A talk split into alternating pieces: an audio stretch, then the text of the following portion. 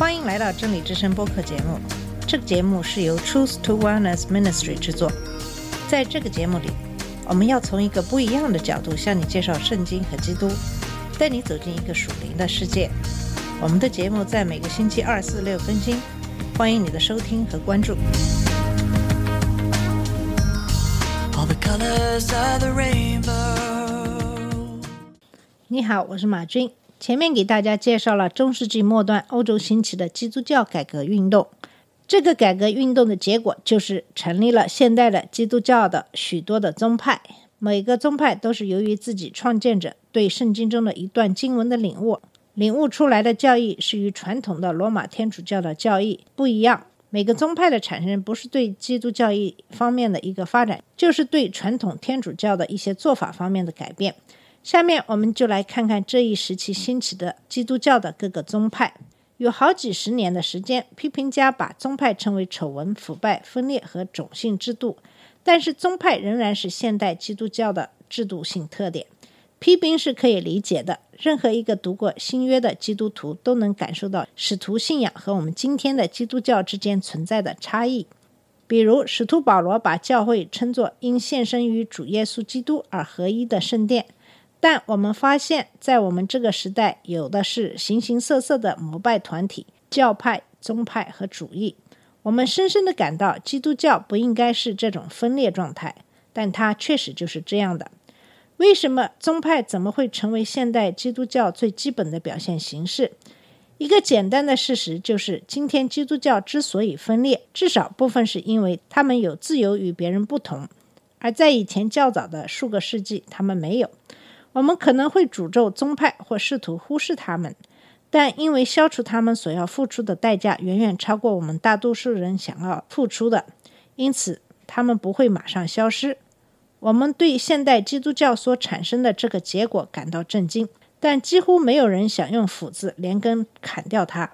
宗教改革时代并没有马上结束，理性和复兴时代一夜之间就到来了，正如历史学家们的日期表所显示的那样。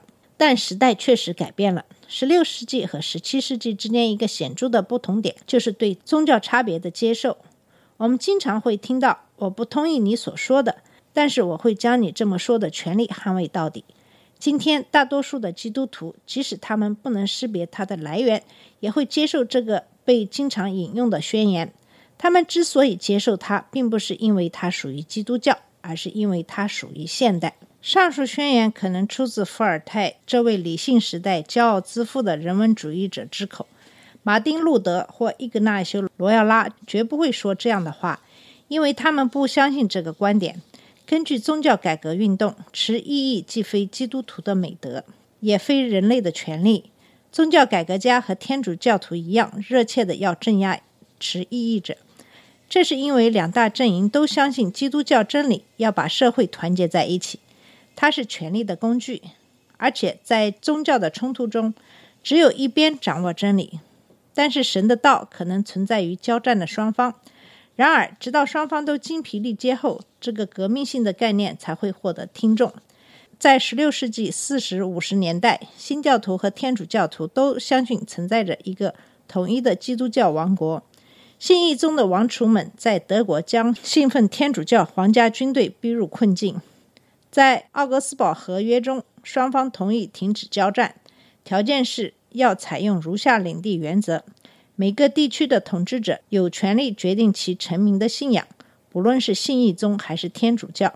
这个折中方案是基督徒王储们思想的副产品，它确保了许多人有按照他们的良心去敬拜的权利，但他也认可王储具有迫害那些碰巧与他意见不一致者的权利。这给许多无辜者造成了痛苦和艰辛。他们唯一的过错就是持宗教意义。这种政府决定人民宗教信仰制的原则，预示了基督教王国要走向灭亡。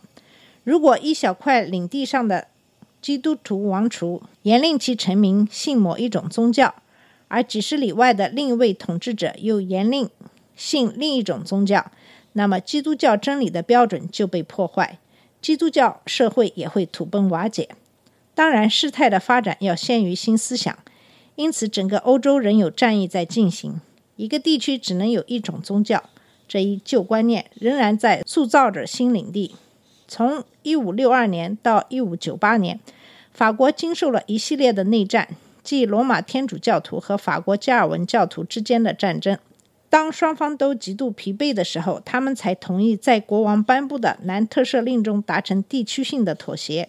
胡格诺派取得了宗教自由，拥有部分地区的政治控制权，而罗马天主教仍然是整个地区的官方宗教，并且在这个民族中占有大部分的比例。从1560年到1618年，在荷兰也有类似的事情发生。坚决信奉加尔文主义的荷兰人开展脱离信奉天主教的西班牙的独立战争，并取得了胜利。但是在南部领土上，即今天我们称为比利时的地区，那里的人民仍然保持着天主教信仰，直到很晚才脱离西班牙获得独立。所有这些冲突都是最终的、最具破坏性的所谓的宗教战争——三十年战争的序曲。这场冲突基本上以带有政治色彩的宗教斗争开始，而以野蛮的带有宗教色彩的政治权力斗争结束。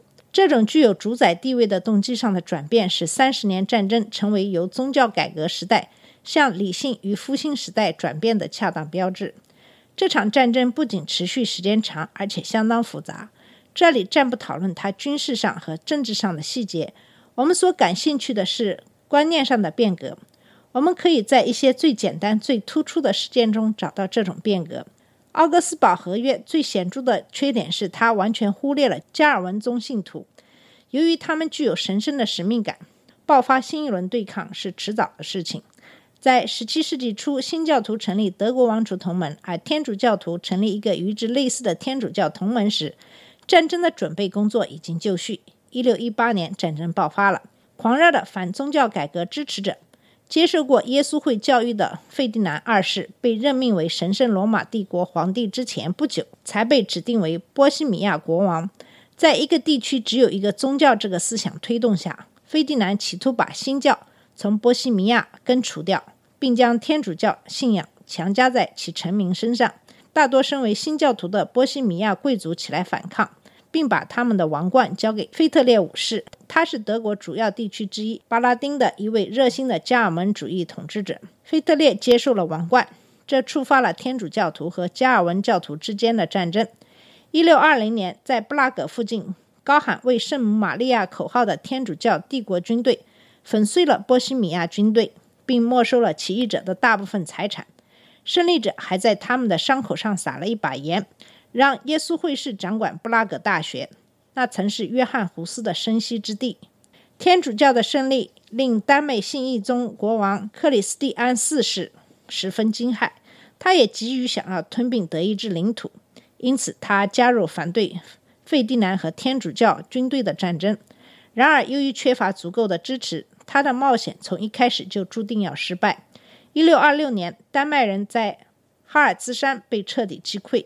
像一群被抽打了的狗一样撤回了丹麦，控制波罗的海南岸地区，以及深刻的宗教信念推动能干的新一宗武士瑞典国王古斯塔夫斯·阿道夫斯进入德国，担任起新教事业的新一任领袖。一系列了不起的胜利使他一路向南进发到慕尼黑。新教徒称他为北方狮子，但即使是帝王的勇气也有用尽的时候。在莱比锡西南部的路特村战役中。瑞典军又一次取得胜利，但阿道夫斯在战斗中被杀死。没有了阿道夫斯，战争也疲乏了。但结果已经很清楚：天主教军队不能征服德国北部的新教徒，而新教徒也不能控制南方的天主教徒。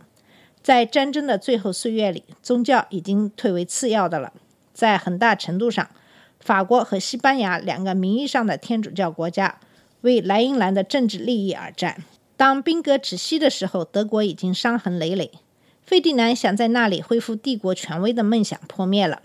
在那个地方有三百个独立的国家。在一番徒劳无功之后，天主教和加尔文宗的宗教狂热冷却下来。人们开始质疑上述政府决定人们宗教信仰制。宗派主义是另外一种选择。被称为威斯特伐利亚合约的和平条款，反映出一个时代结束了。加尔文宗连同新义宗和天主教被公认为基督教信仰的表达形式。如果王储们愿意，他们第一次可以允许新教和天主教在他们的领土内共同存在。同时，教宗对德国的宗教事务不得有任何干涉。自然而然，教宗英诺森十世谴责该条约，但天主教徒和清教徒都对他的抗议置之不理。在一千多年之后，这个国家已经能够自由地处理自己的事务，就好像教宗不存在一样。基督教与权力的联合也在改变。西方的基督徒现在将生活在国家中，这是三十年战争的真正胜利者。